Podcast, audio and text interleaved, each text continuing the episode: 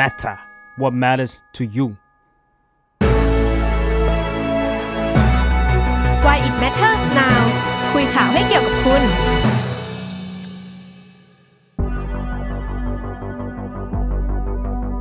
สวัสดีค่ะ ยินดีต้อนรับเข้าสู่รายการ Why it matters now นะคะ คุยข่าวให้เกี่ยวกับคุณ วันนี้เราก็มาคุยเรื่องอะไรกันดีคะตูนก็ครบรอบหนึ่งปีนะครับอืมก็ฉุกเฉินอืมควบคุมโรค อืมที่รัฐบาลประกาศใช้ก็เร็วมากเลยเนาะหนึ่งปีแล้วเวลาผ่านไปไวมาก รัฐบาลประกาศเริ่มใช้พรกฉุกเฉินเนี่ย วันที่ 26 มีนา ก็เป็นเวลา 1 ปีแล้ว ที่มีการประกาศใช้ซึ่งหลายคนอาจจะรู้สึกว่าลืมไปแล้ว ว่ามันถูกต่ออายุแบบเกือบทุกเดือน ทุกอือฮึ2เดือน ทุก 3 เดือน จนตอนเนี้ย หนึ่งปีพอดี อืม หลายคนอาจจะคิดว่าเฮ้ยสถานการณ์มันก็เราก็ใช้ชีวิตเหมือนเดิม ยังแบบอยู่เหมือนเดิมแต่จริง ๆ แล้ว ในเชิงกฎหมาย อืม และหลาย ๆ อย่างอะมันกระทบต่อชีวิตเรา แล้วก็ถือว่าถ้าเราไปดูในเรื่องของพรกฉุกเฉินเนี่ยเราก็จะเห็นว่าเออมันมีหลายข้อที่ให้อำนาจกับตัวนายกรัฐมนตรี หรือตัวเจ้าหน้าที่ ทั้งตำรวจทหารเองที่ทำให้เขาสามารถลิดรอนสิทธิ์เราได้โดยที่เราไม่รู้ตัวเหมือนกันเนาะอืม คือมันก็นำไปสู่คำถามหลายอย่างเนาะว่าจริง ๆ แล้วมันมันถูกใช้เพื่ออะไร เพราะว่าจริง ๆ เราก็มีกฎหมายหลายตัวที่สามารถนำมาใช้แทนได้เพื่อควบคุมโรคอะไรอย่างเงี้ยแล้วก็ตอนนี้สถานการณ์โควิด มันเราก็อยู่กับมันมาปีกว่า มันยังอืมน่ากลัวถึงขั้นที่เราขนาดนั้นใช้คำว่าไหมสถานการณ์ฉุกเฉินอืมจริงๆไหมแล้วก็เอ้ยโควิด ตอนนี้มัน ยังมีคนกลัวจริง ๆ หรือเปล่าอืมแล้วก็ทำไมใช้มาหนึ่งปี แล้วอะทำไมยังมีการระบาดคลัสเตอร์อืมใหม่อยู่เลย ก็เป็นคำถามที่เกิดขึ้นหลายอย่างเนาะต้องย้อนไปนิดนึงว่าไอ้คำว่าสถานการณ์ฉุกเฉินเนี่ยค่ะที่ทำให้เขาประกาศพรกตัวเนี้ยคือมันก็จะมีอำนาจในการประกาศใช้ได้ครั้งละ 3 เดือนมก็คือประกาศปุ๊บ3เดือน ถ้าเกิดว่าถึงครบ 3 เดือนแล้วก็จะมาดูกันว่าจะต่อไหมหรือจะไม่ต่อซึ่งที่ผ่านมาเราก็เห็นว่าเขาต่อแบบเดือนหนึ่ง ต่อเป็นเดือนต่อเป็นอืมเดือนบางครั้งก็ต่อถึง 2 เดือน ตอนนี้ก็ยังต่อไปยาวเลยแล้วก็ยังอืมไม่ได้มีทีท่าว่าจะยกเลิกเมื่อไหร่เนาะแล้วก็ที่ผ่านมาก็ไม่ใช่ครั้งแรกที่ประเทศไทยอะมีการใช้พรกฉุกเฉิน แต่อาจจะเรียกว่าครั้งแรกกับการแบบกับโรคระบาดที่อืมไม่คุ้นชินที่เรายังไม่รู้ว่า เอ้ย ตอนนั้นโควิดมันคือแบบอะไรยังไงมันจะร้ายแรงแค่ไหนเนาะแต่ก่อนหน้าเนี้ยก็มักจะใช้กับสถานการณ์ที่เรียกว่าความมั่นคงทางการเมืองอืม ความมั่นคงทางแบบประเทศอะไรต่างอืมอืมๆก็มีการประกาศใช้มาแล้วหกครั้งค่ะ ก็ในยุคของคุณทักษิณเองที่เรื่องของภาคใต้ หรือว่าที่ผ่านมาก็เป็นเรื่องการชุมนุม ไม่ว่าจะเป็นยุคของคุณสมัคร คุณสมชายอืมคุณอภิสิทธิ์ คุณยิ่งลักษณ์เนี่ยค่ะก็มีการประกาศพรกฉุกเฉิน แล้วก็พอมีพรกฉุกเฉินเนี่ยก็จะมีสิ่งหนึ่งที่ตามมา ซึ่งจะเป็นแบบเรียกว่าศูนย์ ศูนย์ที่ทำหน้าที่ในการดูแลสถานการณ์ฉุกเฉินอืมที่ผ่านมาก็มีอันที่เรียกว่า สอชในช่วงยุคหนึ่ง และครั้งเนี้ยมันเป็นสบคสบคใช่ที่เกี่ยวกับเรื่องโรคโควิด โดยเฉพาะอืมที่เราจะเห็นหมอทวีสิน มาพูดทุกวันว่าเอ้ยวันนี้เจอคนติดเชื้อเท่าไหร่อืมอะไรยังไง ก็อันเนี้ยก็จะถือว่าอาจจะแปลกกว่าครั้งอื่น ๆ เพราะเป็นเรื่องเกี่ยวกับโรคภัยที่ไม่คุ้นชินโรคติดต่อเนาะอืมอืมแต่ว่า อย่างที่เราบอกไปตอนแรกว่ามันให้อำนาจนายก อืม โดยที่เราหลายคนอาจจะไม่รู้ตัว ก็เลยอยากจะมาเล่าให้ฟังนิดนึงว่า เออ มันทำให้นายกอะมีอำนาจในการออกข้อกำหนดแก่ประชาชนโดยตรง 6 ข้อ อืมฮึมีอะไรบ้าง เช่น ห้ามไม่ให้ออกจากเคหสถานในเวลาใด ห้ามชุมนุมมั่วสุม ห้ามเสนอข่าวจำหน่ายหรือเผยแพร่ อืม สิ่งที่จะทำให้แบบหวาดกลัวทำให้คน เกิดความไม่สงบ อืมอืมหรือว่าห้ามใช้เส้นทาง ยานพาหนะต่างๆ ห้ามอยู่ในอาคารสถานที่อะไรเงี้ยก็จะเป็นพวกห้ามเกี่ยวกับอะไรแบบเนี้ย อืมอืม เพื่อที่จะไม่ให้สถานการณ์มันรุนแรงมากขึ้น ซึ่งที่ผ่านมาเราก็เห็นว่า เออพอมีพรกฉุกเฉิน ก็มีสิ่งที่ตามมาก็คือ นายกประกาศเคอร์ฟิวอืมเหมือนมันจะเป็นแบบ subset กันนิดนึงอะว่า มีอำนาจให้ทำให้ประกาศเคอร์ฟิวเคอร์ฟิวก็จะบอกว่าห้ามไปนู่นไปนี่ ห้ามเดินทางตอนในเวลากี่โมเท่างนี้เท่านี้ ใช่ห้ามออกจากไหน ยังไงอืมอืมแล้วก็มันก็จะมีเรื่องของโทษขึ้นมา พอมีพรกรเนี่ยอืมเช่นแบบใครฝ่าฝืนก็จะโดนจำระวางโทษจำคุกไม่เกิน 2 ปีอือหือหรือว่าต้องปรับไม่เกิน 40,000 บาท หรือทั้งจำทั้งปรับอืมก็เรียกได้ว่ามันก็เป็นกฎหมายที่เพื่อควบคุมสถานการณ์อะไรบางอย่าง แล้วก็มีโทษกำหนดอืมอืมแล้วก็ให้อำนาจแก่ผู้นำมากขึ้น มีช่วงหนึ่งแม้ที่รัฐบาลก็ประกาศพรกฉุกเฉินร้ายแรงด้วยอ่านะใช่มีช่วงหประนึ่งมาณเดือนตุลาเดือนตุลา ประกาศอยู่เกือบ 10 วันอือหือ พรกฉุกเฉินร้ายแรง อืมอืมแต่ว่าตอนนั้นอะมันก็ยิ่งตั้งทำให้เกิดข้อสงสัยว่า ช่วงนั้นน่ะมันเป็นช่วงที่เราไม่มีคนติดเชื้อโควิดมานาน อืมช่วงเดือนตุลาแบบตัวเลขเป็นศูนย์ อือหือแต่ว่าประกาศฉุกเฉินร้ายแรงเพราะสถานการณ์ทางการเมือง อือฮึที่ช่วงนั้นมีเรื่องของการชุมนุมที่ 14 ตุลาอ่าฮะ ที่ทำเนียบรัฐบาล แล้วคืนนั้นตอนประมาณเราจำได้เลยว่าคืนนั้นเราเองก็ไปทำข่าวการชุมนุมใช่ไหมอือืมแล้วตื่นมาตีห้ามาเข้าห้องน้ำ อ่าฮะ แต่เจอว่ารัฐบาลประกาศฉุกเฉินร้ายแรงตอนประมาณตีสองตีสาอ่ามฮะเราก็เลยลุกขึ้นมาเขียนข่าวอ่าฮะ ตอนแบบตีห้าว่าแบบเออฉุกเฉินร้ายแรงแล้วเขาก็แล้วเราก็อยู่ในสภาวะฉุกเฉินร้ายแรงเนี้ยด้วยประมาณเกือบสิบวันอือหืออืมถ้าถ้าจำไม่ผิดอ่า พอประกาศแล้วมันมีสลายชุมนุมด้วยไหมที่ชุมนุมใช่มันก็สลายการชุมนุมก่อน แล้วก็ประกาศพรกฉุกเฉินร้ายแรงอืมอืมแล้วก็มาวันที่ 16 ที่มาวันที่พารากอนไหมที่มีการอ่าสลายการชุมีการฉีดแก๊สน้ำตาครั้งแรก16ฉีดน้ำอ่าฮะซึ่งทั้งหมดทั้งมวลเนี่ยตำรวจก็อ้างว่ามันสามารถทำให้เขาทำสิ่งเนี้ยได้อืมเพราะว่าอืมเราอยู่ในสถานการณ์ฉุกเฉินร้ายแรง อืมอืมแน่นอนว่าคำถามมันก็อย่างหนึ่งว่าจำเป็นไหมเพราะว่าตัวเลขผู้ติดเชื้อ ตอนตอนนั้นั้นนเราเป็นไม่ศูมีนย์แล้เลวยเนาะอืมในประเทศอืนะมอืมก็คือวันที่ 16เนี่ยมีการจับคุมตัวผู้ชุมนุมเยอะมากเนาะวันนั้นอืมนักข่าวก็โดนวันนั้นแบบถ้าจำไม่ผิดน่าจะเป็นนักข่าวประชาไทยมั้งที่เข้าไปด้านหลังอดีตเจ้าหน้าที่ผู้สื่อข่าวอ่ผู้สื่อข่าวประชาไทยแล้วก็ถูกเจ้าหน้าที่คุมตัวปัดโทรศัพท์อะไรอย่างเงี้ยอืมซึ่งอย่างที่บอกว่าพรกฉุกเฉินมันก็ให้อำนาจแล้ว ฉุกเฉินร้ายแรงมันอืมยิ่งให้อำนาจอีกอืมอืมอืมแต่ว่า เราอะอยู่กันมาหนึ่งปี เราก็รู้สึกว่าเฮ้ยมันนานแล้วเนาะแต่จริง ๆ แล้วมันก็มีบางส่วนอืมในประเทศไทยอะที่เขาอยู่กับพรกฉุกเฉินอืมมาตั้งแต่ยุคคุณทักษิณที่เมื่อกี้เราเล่าให้ฟังตอนต้นเนาะใช่ใช่จนถึงตอนนี้อืมก็คือพื้นที่ 3 จังหวัดชายแดนภาคใต้เนาะอืมก็เป็นคือจริง ๆ พื้นที่ตรงนั้นก็ถูกทับด้วยกฎหมายหลายตัวเหลือเกินอืมมีทั้งแบบพรกฉุกเฉินกฎอัยการศึก แล้วตอนนี้ยังมีพรกฉุกเฉินควบคุมโรคอีกนะแล้วก็ยังมีพรบความมั่นคงอีก คือมันเต็มไปด้วยกฎหมายนู่นกฎหมายนี่เต็มไปหมด ก็คือ The Matter นะก็เคยคุยกับซูกริฟฟีลาเตะ ของกลุ่ม PerMAS จริง ๆ เขาเป็นคนรุ่นใกล้ ๆ เราอะไรเงี้ยอืมเขาอายุแค่ 20 ต้น 20นิดนิดๆ24 มั้งถ้าเราจำไม่ผิดอะไรเงี้ยถ้าเกิดนับไปถึง 2547 เนี่ย จริง ๆ แล้วเขาจะมีชีวิตแบบปกติจริง ๆ เลยอะที่ไม่มีกฎหมายอืมอยู่ประมาณกี่ขวบเองอะสมมติเกิด 39 ยังไม่เต็ม 10 ขวบดีเลยอืมก็คือหมายความว่าตลอดชีวิตเขาเนี่ยเขาอยู่ใต้ กฎหมายด้านความมั่นคงเนี่ยอ่ามากเกินกว่าครึ่งหนึ่งของชีวิตเนี่ยเขาเคยเล่าให้ฟังนะแบบว่า อยู่ที่นู่นเนี่ยการที่ทหารจะมาเยี่ยมที่บ้าน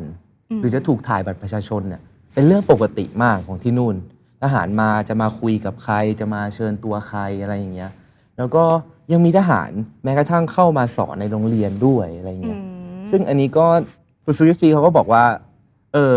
คือนักข่าวเราก็ถามนะว่า เออแล้วเขามาเขาสอนอะไรอะไรอย่างเงี้ยอืมบางทีเขาก็บอกว่ามาสอนก็ไก่ถึงฮอนกฮูกแบบคือ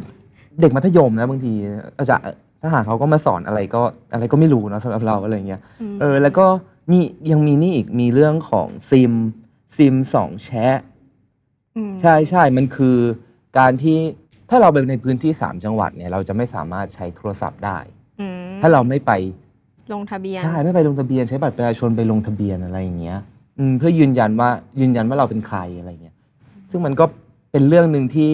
เราเรียกว่าไงดีมันอึดอัดนิดนึงเนาะอืมมันทำให้ชีวิตคนที่นู่นรู้สึกว่าตัวเองไม่ปลอดภัยสักทีแล้วรู้สึกว่าเออเราอยู่ในสังคมแบบไหนกันที่นู่นอะไรเงี้ย 17 ปีที่ พรกฉุกเฉิน อันนี้เราปีแรก เขาอยากอยากเล่าอีกนิดนึงก็คือ พอเขาอยู่ภายใต้กฎหมายหลาย ๆ ตัวเนาะเอ่ออย่างเช่นกฎอายการศึกเนี่ยมันมันทำให้เจ้าหน้าที่เนี่ยสามารถควบคุมตัว อืม คนที่เขาสงสัยได้ 7 วัน โดยไม่ต้องมีหมายสารพรกฉุกเฉินเนี่ยก็ให้อำนาจเจ้าหน้าที่ ถ้าเกิดมีหมายสารเนี่ยสามารถควบคุมตัวได้สูงสุดถึง 30 วันอะไรเงี้ยอืมซึ่งตรงนี้มันก็ทำให้เกิดกรณีหนึ่งที่เกิดขึ้นล่าสุดเลยเนี่ยคือเมื่อปี 2562เนี่ยคือเรื่องของคุณอับดุลเลาะห์อิมูซอเนาะที่อืมที่ถูกเจ้าหน้าที่คุมตัวไปวันที่ 20 ก่อนที่สักพักหนึ่งอยู่ในค่ายทหารแค่ประมาณวันสองวัน มีข่าวว่าหกล้ม แล้วก็อย่างจากนั้นก็หมดสติไปยาวเลยนะ แล้วก็มาเสียชีวิตอีกทีวันที่25อะไรอย่างเงี้ยอืมก็เป็นเรื่องการจับกลุ่มอืมตัวในใช่ช่วงสถานการณ์ฉุกเฉินที่อืมอืม3จังหวัดชายแดนเนาะใช่ แล้วก็พอพอทีนี้พอมันกฎหมายมันก็จะเอาผิดเจ้าหน้าที่ลำบากเพราะว่าอ่ากฎหมายมันก็ใช่คุ้มครอง ใช่อืมซึ่งเรื่องเนี้ยเองของ เราตอนเนี้ยที่ประกาศพรกอืมฉุกเฉินก็มีการพูดถึงเหมือนกันอืมอืมว่านอกจากที่เมื่อกี้เราพูดถึง 6 ข้อข้างต้นที่แบบให้อำนาจนายกแล้วเนาะยังมีเรื่องที่นายกอะก็ให้อำนาจต่อกับอืมผู้บังคับบัญชาคนอื่น ๆ เช่น เจ้าหน้าที่พนักงานที่สามารถจับกลุ่มตัวอย่างที่ตูนเล่าอะ สามารถจับกลุ่มตัวได้ในสถานการณ์ฉุกเฉิน สามารถเข้าไปเรียกใช้คำสั่งเรียกบุคคลอะมารายงานตัวต่อเจ้าหน้าที่ก็ได้ หรือว่าจะเข้าไปออกคำสั่งยึด อายัดของหรือสิ่งที่เขามองว่าจะไปกระทำให้เกิดสถานการณ์ฉุกเฉินได้ทำให้แบบเจ้าหน้าที่มันมีอำนาจอะไรที่แบบมากขึ้นกว่าแต่ก่อนที่ไม่ต้องผ่านโปรเซสอะไรมากขึ้นอือะมอืมคือเจ้าหน้าที่สามารถทำอะไรได้เลยอะอืมตามใจเลยอะไรอย่างงี้แล้วก็สิ่งเนี้ยก็ทำให้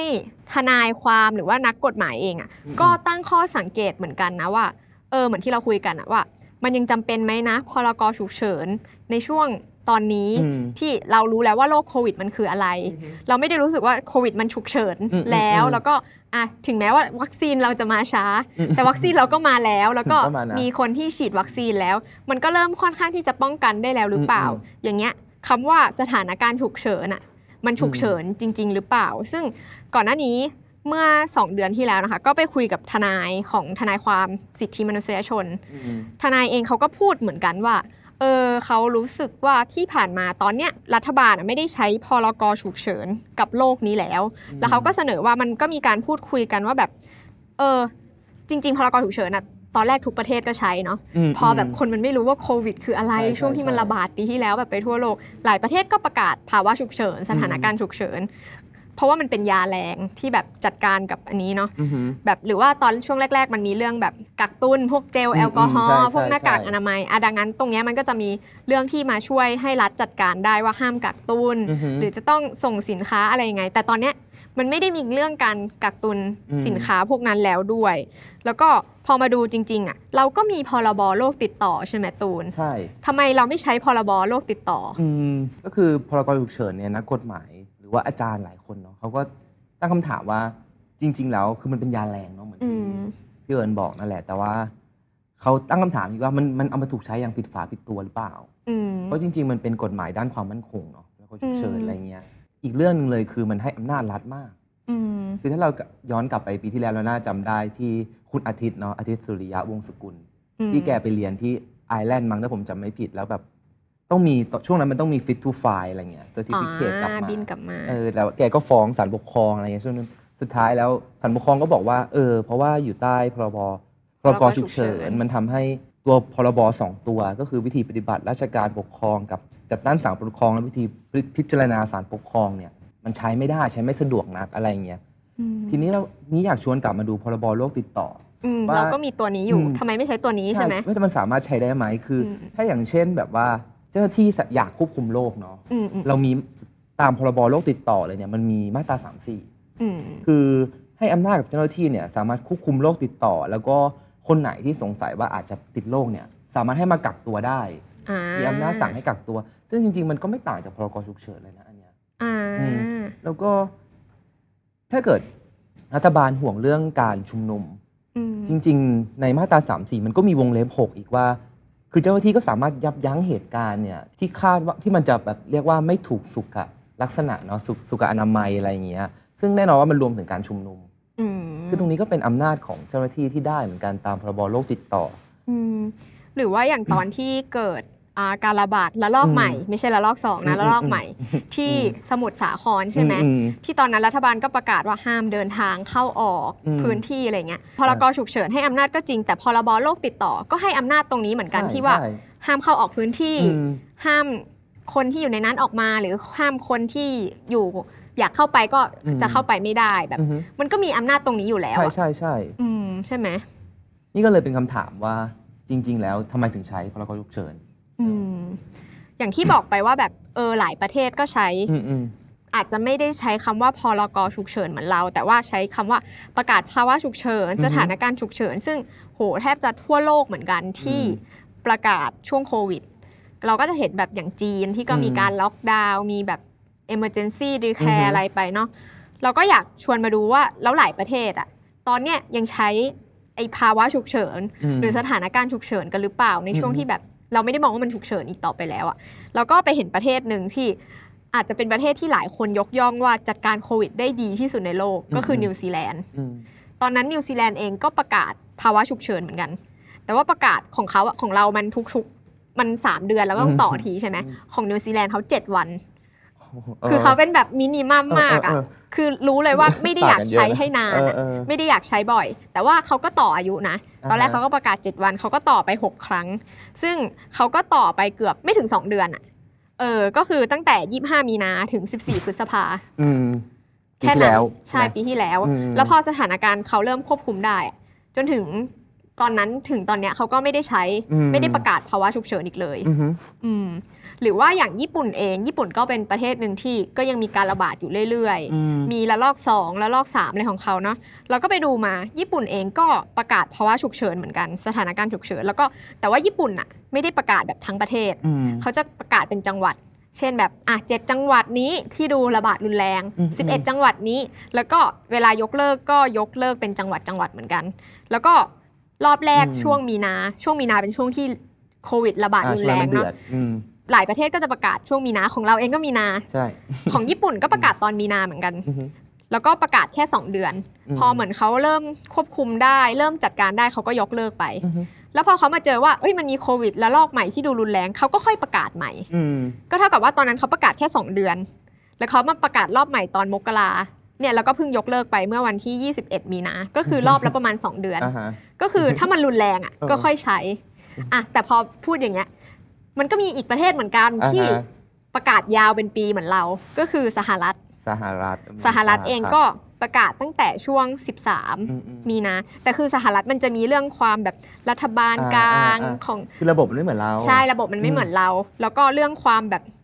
กระจายอำนาจอืมอืมอะไรอืมมันก็ไม่เหมือนเรา แต่ว่า ตัวประธานาธิบดีเอง ซึ่งตอนนั้นก็คือทรัมป์อะก็ประกาศตอนมีนา แล้วก็คิดว่าสถานะมันก็คือยังอยู่อะแต่ว่าแต่ละรัฐมันก็มีแบบเรื่องยิบย่อยของอืมตัวเองไปว่าล็อกรัฐไหนเปิดแล้วรัฐไหนอะไรยังไงเนาะแต่คือการที่รัฐบาลกลางประกาศทั้งประเทศอะมันไม่ได้แบบเพื่อควบคุมอะไรเหมือนเราอะไม่ได้เพื่อให้เข้าถึงอำนาจ มันคือเพื่อให้ประเทศเขาอะเข้าถึงกองทุน Federal Fund อือฮึซึ่งกองทุนเนี้ยจะเอามาจัดการโควิด แล้วก็ทำให้แพทย์อะมีอำนาจในการเข้าถึงพวกบริการ ความต้องการสูงสุดก็คือให้ priority กับแพทย์กับโรงพยาบาลในการจัดการ แล้วก็เหมือนเขาจะมีกฎหมายเรื่องแบบการพบแพทย์ทางไกลรีโมทอะไรเงี้ยอืมอืมก็เหมือนอันนั้นนะก็จะทำให้เรื่องเนี้ยง่ายขึ้นก็คือคนสามารถพบแพทย์ทางไกลได้ที่ก็เรียกว่าวิดีโอคอลไปอะไรอย่างงี้ใช่ไหมใช่อ๋อใช่อะไรอย่างเงี้ยก็คืออันเนี้ยคืออเป้าหมายของภาวะฉุกเฉินของอืมสหรัฐอือฮึอืมเนี่ยแต่ก็อย่างที่บอกอะพอมาถึงไทยเราก็กลับมาตั้งคำถามอีกว่า หนึ่งปีแล้วหนึ่งปีแล้วยังจำเป็นไหม ซึ่งเมื่อกี้ที่เราคุยกันก็บอกว่ามีคนตั้งข้อสังเกตเนาะอืม ว่ามันเอามาถูกถูกใช้ในการเมืองมากกว่าในการอือฮึ ควบคุมโลกซึ่งตั้งแต่ช่วงตอนกลางปีนู้นเลยอะตอนจะต่อพรกฉุกเฉินครั้งแรกๆอะเดือนกรกฎาก็มีนักข่าวที่ถามพลเอกประยุทธ์นะ อืมนายกของเราว่าแบบ เฮ้ยเนี่ยที่ท่านจะต่ออะเกี่ยวกับการชุมนุมหรือเปล่า อ่าฮะ เพราะว่าช่วงนั้น ก็เริ่มมีกระแสของเยาวชนปลดแอกอ่าที่นัดจัดชุมนุมอืมเนาะซึ่งนายกเองก็บอกว่า ผมไม่ได้เอากฎหมายไปยุ่งเกี่ยวกับการชุมนุมไม่เกี่ยวเลยอ่ามันมีพรบการชุมนุมสาธารณะอยู่แล้ว ผมก็แบบไม่ต้องไปสั่งการอะไรเพิ่มตามนั้นใช่หรือว่าพลเอกประวิตยเองรองนายกไม่รู้อันนี้บอกไม่ได้พูดไม่รู้ อันนี้พูดว่าไม่เกี่ยว ไม่เกี่ยว ไม่เกี่ยว อันนี้พูดว่าไม่เกี่ยวอ่าฮะไม่เกี่ยวกับการเมืองอืมเขาก็ออกมาพูดว่า เออที่ต่อไปอะมันไม่ได้เกี่ยวอืมอืมอืมเห็นพี่แกก็จะมี โค้ดคำพูดเนาะเตรียมมาจากที่บ้านแล้วอ่าไม่รู้ไม่ใช่เกี่ยวไม่รู้ไม่เกี่ยวอะไรเงี้ยใช้ได้กับทุกสถานการณ์อืมแอบแอบอยากตั้งข้อสังเกตนิดนึงเพราะว่าเรากับพี่เอิญก็ลงม็อบกันบ่อยเนาะอืมอืมอืมแล้วตลอดช่วงที่ผ่านมาเนี่ยเราจะเห็นเลยภาพเห็นภาพเดิมอืมๆพอ ประชาชนเริ่มมารวมตัวแล้วเวลานัดเวลานัเจ้าดหน้าที่ก็จะมาพร้อมโทรโข่งอันนึงอืมแล้วก็ประกาศว่าการชุมนุมครั้งนี้ปิดพรกฉุกเฉินนะครับอืมเอาเพราะว่าอาจจะเสี่ยงต่อการระบาดของโรคอืมอะไรอย่างเงี้ยขอให้ยุติการชุมนุมเดี๋ยวนี้อืมขอให้อืมมวลชนกลับบ้าน จะเป็นแพทเทิร์นนี้ทุกครั้งที่จะมีตำรวจมาประกาศก่อนเนาะอออืมซึ่งมันก็น่าคิดอันนี้ก็เป็นเรื่องเป็นแค่ข้อสังเกตของคนที่ลงพื้นที่เองนะครับอืมและอีกเรื่องหนึ่งก็คือเท่าที่ผ่านมานี่เรายังไม่เคยได้ยินข่าวคลัสเตอร์จากกลุ่มผู้ชุมนุมเลยไหม ใช่ ใช่ไหมก็ยังไม่ได้มีการติดโควิดจากในม็อบ อืม แต่ว่ามีเคยมีขอฝอขอฝอคุมฝูงติดชนที่ติดโควิด เออเออแล้วมาม็อบ เออแต่ไม่ได้ติดจากม็อบนะอ่าเหมือนติดจากพอเขากลับบ้านที่ต่างจังหวัด อืม แล้วเขามาทำหน้าที่ในม็อบอืมอือืม มเป็นอย่างนั้นมากกว่า แล้วก็อย่างที่เราคุยกันเรื่องแบบ เออ มันใช้ในทางการเมืองหรือเปล่าอะซึ่งถ้าเราไปดูสถิติอะอืม เราก็จะเห็นเลยว่า ก็มี ศูนย์ทนายความเพื่อสิทธิมนุษยชนนะคะก็รวบรวมไว้ว่า คือเขาจะตั้งตั้งหมุดหมายคือ ตั้งแต่ม็อบของเยาวชนปลดแอกอือฮึก็คือช่วงกรกฎาเนาะเขาก็พบว่าตั้งแต่ช่วงนั้นน่ะจนถึงปลายเดือนกุมภาพันธ์เขาจะเก็บเป็นเดือนเนาะอันนี้ยังไม่ยังไม่อืมมีนายังไม่ครบเดือนค่ะว่าปลายเดือนกุมภาพันธ์น่ะมันคือมีคนที่โดนคดีฝ่าฝืนพรกฉุกเฉินจากการชุมนุมอะสามร้อยหนึ่งคดี เท่ากับว่าเดือนมีนาเนี้ยน่าก็ก็น่าจะเพิ่มอ่าฮะอีก อืมอืม อันนี้คือพรกฉุกเฉินจากการชุมนุมอ่าฮะจากเรื่องทางการเมือง อืม ซึ่งในจำนวนเนี้ยก็มีเยาวชนอย่างน้อยแบบ 15 คน อืมอืม ต่ำกว่า 18 ปีอะอืมอืม 15 คนที่โดนเรื่องพรกฉุกเฉินที่โดนคดีอืมอืมอืม ก็คือพรกฉุกเฉินนี่ก็บทลงโทษรุนแรงมากเลยนะ มันคือจำคุก 2 ปีหรือปรับ 40,000 บาท อืมแต่ว่าถ้าเกิด ถ้าเจ้าหน้าที่ใช้พรบโรคติดต่อเนี่ยมันมีบทลงโทษแค่ปรับไม่เกิน 20,000อืม และขณะมันมีพรบชุมนุมอีกตัวหนึ่งเนาะอันนั้นเนี่ยก็คือปรับไม่เกิน10,000บาทอืมแต่เจ้าหน้าที่เลือกจะใช้พรกฉุกเฉินอืมอืมอันนี้ก็น่าสนใจว่าทำไมอืมอะไรอย่างเงี้ยเมื่อเช้าเองเมื่อเช้าของวันพฤหัสที่ 15 ใช่ไหมก็มีเรื่องที่แกนนำกลุ่มที่ไปชุมนุมที่สถานทูตเยอรมันเข้าไปรับฟังการพิจารณาคดีอืมของอายการ แล้วเขาก็เหมือนอายการก็เลื่อนคำสั่งฟ้องแหละ แต่ว่าเขาก็พูดเรื่องเนี่ยว่าเออเขาจะโดนคดีอีกไหมเพราะเขาก็เพิ่งจัดชุมนุมไปอืมอืมแล้วก็ครูใหญ่อัธพลนะคะก็ตั้งข้อสังเกตขึ้นมาว่าเนี่ยพรกฉุกเฉินน่ะมันใช้กับกลุ่มผู้ชุมนุมทั้งนั้นเลยอืมเพราะว่าเขาไม่เห็นจะใช้ว่าจะมีการใช้พรกฉุกเฉินกับคลัสเตอร์อย่างสนามมวยอืมหรือว่าบ่อนการพนันจริงนะอันนี้ที่เป็นคลัสเตอร์ใหญ่ ๆ เลยอืมอืมอืมอืมอันนี้น่าคิดน่าคิดน่าคิด แต่ก็ไม่กล้าจะฟันธงเนาะ อ่าก็ก็แล้วแต่ เรียกได้ว่าคนตั้งคำถามเยอะ อ่า อย่างที่เราคุยเรื่องต่างประเทศกันไป แน่นอนว่าหลายประเทศไม่ได้อยากอยู่ในสถานะอืมพรกอืม ฉุกเฉินกันนานๆ หรือภาวะฉุกเฉินนานๆ เพราะว่ามันส่งผลต่อเรื่องของภาพลักษณ์ประเทศ เรื่องเศรษฐกิจการลงทุนที่แบบ อืม เฮ้ยคุณอยู่ใต้ภาวะแบบเนี้ยมันก็ยิ่งทำให้ไม่มีการอยากแบบมาลงทุนหรือการแบบเกิดการเคลื่อนไหวไปข้างหน้าอยู่แล้วอะแล้วก็อีกส่วนหนึ่งที่ เราพูดถึงกันมาตลอดทั้งหมดเนาะก็คือเรื่องอำนาจรัฐที่ไปอยู่กับรัฐบาลอ่าหรือว่าการออกคำสั่งของเจ้าหน้าที่อืมของนายกที่มากจนเกินไป ซึ่งตั้งแต่เมื่อกี้เราคุยกันเรื่องอาพรกฉุกเฉินร้ายแรงเนาะซึ่งเราบอกว่าวันนั้นอะมันมีคนโดนจับตัวไป พอมีพรกฉุกเฉินร้ายแรง ซึ่งมันแรงกว่าพรกฉุกเฉินอะเขาก็เริ่มจับคนไปที่อ่าคนที่เกี่ยวข้องเรื่องแบบคดีทางการเมืองจับไปที่ตชด ตชดคือที่ตำรวจตระเวนชายแดน ซึ่งก็จะอยู่ไกลจากตัวเมืองซึ่งอยู่ปทุมธานีภาคหนึ่งใช่ไหมใช่ภาคหนึ่งพอเริ่มจับในช่วงพรกฉุกเฉินร้ายแรง จนถึงตอนเนี้ยแม้จะไม่มีพรกฉุกเฉินร้ายแรงแล้วอะแต่เขาไม่ยกเลิกการพาคนไปตชดอ่าฮะเท่ากับว่าตั้งแต่ตอนนั้นจนถึงตอนเนี้ยการพาไปตชดมันกลายเป็นเรื่องที่ ธรรมดามากขึ้นอะทั้งทั้งๆที่มันไม่ธรรมดา ทั้งทั้งๆที่มันไม่ใช่เรื่องปกติอือฮึมันเป็นเพราะว่าพรกฉุกเฉินร้ายแรงที่ประกาศในตอนนั้น ซึ่งศูนย์ทนายเองก็รวบรวมว่าเออตั้งแต่ช่วงช่วงตุลาอืมันก็มีคนถูกพาไปตชดร้อยเจ็ดสิบเก้ารายแล้วอือฮึซึ่งมันไม่ใช่ มันไม่ควรเป็นเรื่องที่เกิดในภาวะปกติอืมในภาวะที่ถ้าไม่มีพรกฉุกเฉินเลยอะตำรวจจะไม่สามารถพาคนโดยที่ไม่มีหมาย โดยที่ไม่มีการบอก คดีหรือไม่มีทนายอะไม่สามารถพาไปตชดได้อืมแต่สุดท้ายแล้วด้วยภาวะที่พรกฉุกเฉินและพรกฉุกเฉินร้ายแรง มันทำให้เรื่องแบบเนี้ยอำนาจรัฐมันมีเพิ่มมากขึ้นอืมมาก ๆ แล้วก็มีเรื่องที่ทนายเขาก็กังวลเองก็คือเรื่องที่การเอาผิดกับตำรวจ ที่เราก็น่าจะเริ่มเห็นภาพของตำรวจที่ใช้ความรุนแรงอืมต่างๆ เราไม่ได้บอกว่าผู้ชุมนุมไม่มีการใช้ความรุนแรงเนาะแต่เราก็เห็นความรุนแรงของทั้งคู่อืมแต่ในเรื่องการเอาผิดกับเจ้าหน้าที่รัฐที่ใช้อำนาจเกินไปอืมซึ่งบอกว่าถ้าบอกว่าเพื่อควบคุมโรคเนี่ย แต่ใช้อำนาจอย่างนั้นอะเออเราแบบเรื่องการสั่งฟ้องหรือเรื่องการเอาผิดมันแบบเอามันทำได้ยากมากเรื่องการตรวจสอบเขาในสถานการณ์พรกฉุกเฉินอะอืมมันก็ทำได้ยากมากขึ้นด้วยอืมอืมอืมอันนี้อยากถามพี่เอิญนิดนึงพี่เอิญคุยกับทนายเยอะเนาะอืมพอเวลาแบบถูกย้ายไปตชดมากๆเนี่ย ทางทนายเองก็ทำงานลำบากไหม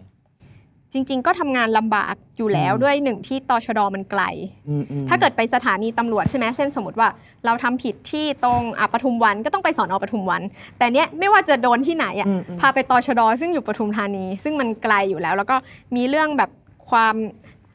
กว้างของพื้นที่การเข้าถึงต่างๆ ที่แบบมันลำบากมากขึ้น ซึ่งจริง ๆ แล้วที่เราพูดกันทั้งหมดอะเรารู้สึกว่าเราไม่ควรจะคุ้นชินกับกับสถานการณ์แบบนี้ อืม แบบ ถึงแม้ว่าเราจะอยู่กับมันมาหนึ่งปีแล้วอะหลายคนก็อาจจะคิดว่าเอ้ยมันไม่ได้เปลี่ยนชีวิตเรามากขนาดนั้น โอเค เราต้องมี new normal แต่จริงๆแล้วมันลิดรอนสิทธิขั้นพื้นฐานของพวกเราอะไปเยอะมากเหมือนกัน เราอาจจะเริ่มชินว่า เอ้ยเดี๋ยวตำรวจก็ออกมาอ๋อชุมนุมเดี๋ยวก็พรกฉุกเฉิน เพราะมันแบบมีโควิดอยู่แต่จริงๆแล้วมันไม่ใช่เรื่องที่เราควรจะชินเลยอืมแล้วเราก็ควรจะตั้งคำถามกับรัฐมากกว่าว่า จำเป็นอยู่จริง ๆ ใช่ไหมเพราะอย่างที่บอกว่ามันกระทบสิทธิของพวกเราทุกคนอย่างแน่นอน โดยที่เราอาจจะไม่รู้ตัวอืมก็เราอยู่กับพลกรฉุกเฉินมาหนึ่งปีอืมเราอยู่กับพลเอกประยุทธ์มาก็ปีที่แปดแล้วนะครับปีนี้เราปีที่แปดอืมอย่าลืมกันเนาะเออออืมดังนั้นก็รู้สึกว่าสิ่งที่มันไม่ปกติอะเราก็อย่ารู้สึกอย่าอย่ารู้สึกชินกับมันปกติกับมันเอออมอย่าคิดว่าอ๋อ ตอนการไปตชรเป็นเรื่องปกติ หรือว่าการชุมนุมแล้วโดนพลกรฉุกเฉินเป็นเรื่องปกติ ซึ่งมันไม่ปกติเลย เราก็ต้องมาดูว่าในสถานการณ์ที่โควิดมันเริ่มอือหืออะแม้มันจะมีคลัสเตอร์ใหม่ๆ แต่เรียกได้ว่าคุมได้มากขึ้นอืมคนหวาดระแวงกับโลกนี้น้อยลงอย่างเงี้ย รัฐบาลจะใช้พรกฉุกเฉินไปถึงเมื่อไหร่อืมอืมต้องอยากฝากติดตามกันด้วยนะครับอันเรื่องนี้ผมว่าสำคัญเนาะอืมสำคัญสำคัญมากวันนี้ก็เป็น ทั้งหมดของรายการ Why It Matters Now นะคะ ในตอนนี้ก็อย่างที่เราพูดคุยกันไปว่า มันเป็นสถานการณ์ที่ไม่ปกติ แล้วก็ไม่คุ้นชิน ดังนั้นก็ถึงแม้ว่าเราจะอยู่กับมันมา 1 ปีแล้ว แต่ว่าก็อยากให้ทุกคนติดตามสถานการณ์ต่อไปว่าเออรัฐบาลจะใช้พรกเนี้ยไปถึงเมื่อไหร่ แล้วเราจะต้องอยู่กับมันไปถึงแค่ไหน แล้วก็ มันไม่ปกติในสภาวะอย่างนี้แน่นอนนะคะ ก็พบกันใหม่ในวันเสาร์หน้านะคะ ว่าเราจะเอาอะไรมาเล่าในตอนหน้าก็ต้องรอติดเราเองก็ต้องรอติดตามสถานการณ์บ้านเมืองเหมือนกันสวัสดีค่ะ